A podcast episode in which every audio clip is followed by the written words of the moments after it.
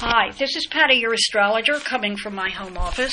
I want to explain why I have been slow in writing about the insurrection in Washington, D.C. Um, I usually read the news on the computer before I do the rest of my morning computer work. When I saw what was happening, I got alarmed and turned on the TV. After I turned on the TV and watched what was happening, I said, Oh my goodness, we're having a revolution. This is a revolution. And I became alarmed. So I watched it all day, paralyzed, not being able to think about anything else but what was happening.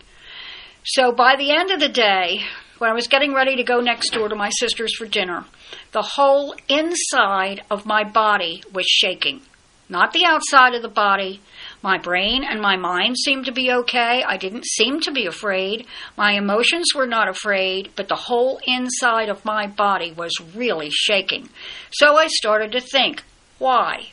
Well, first of all, I live in the state of Delaware. We are 32 miles from Philadelphia, where the Constitution, the Bill of Rights, the Declaration of Independence, where all of that happened. So we're very close in vibration to that. Caesar Rodney from Delaware was the first person to sign the Declaration of Independence, another Delaware contact. We're not too far, we're an hour and a half from Washington, D.C., and we go there a lot. And of course, the president elect is Joe Biden, who comes from Delaware. He currently lives about five miles from where we all live here in this little tiny place. So, also during the revolution, George Washington and Lafayette were personal friends of one of our prominent families, and their portraits can be found in their houses. When you go there for tours, you can see that. And George Washington used to come from the south up the eastern shore of the Chesapeake Bay through the little tiny towns in Maryland up into what is now Middletown, Delaware, and then farther go up north into Philadelphia. So again, the vibrations of the American Revolution are right here. Now, my, I remember a lifetime that I had during that time. It was before the American Revolution, but I was a man and I knew that something was happening. Things were fomenting.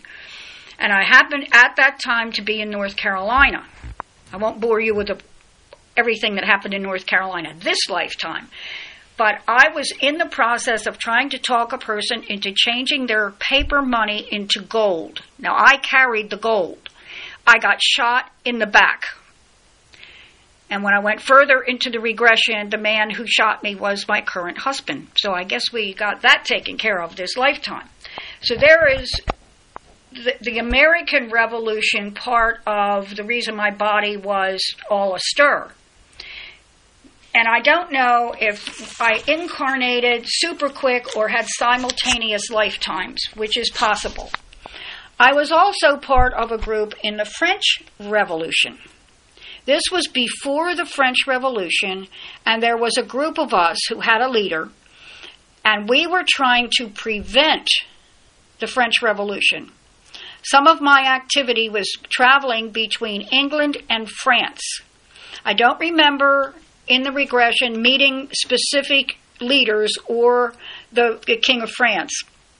But the memory of dying that lifetime is the group of us were around a table and I we were either in Versailles or probably Lyon. And the leader came in all excited. Our leader came in all excited, and he says, "Get prepared."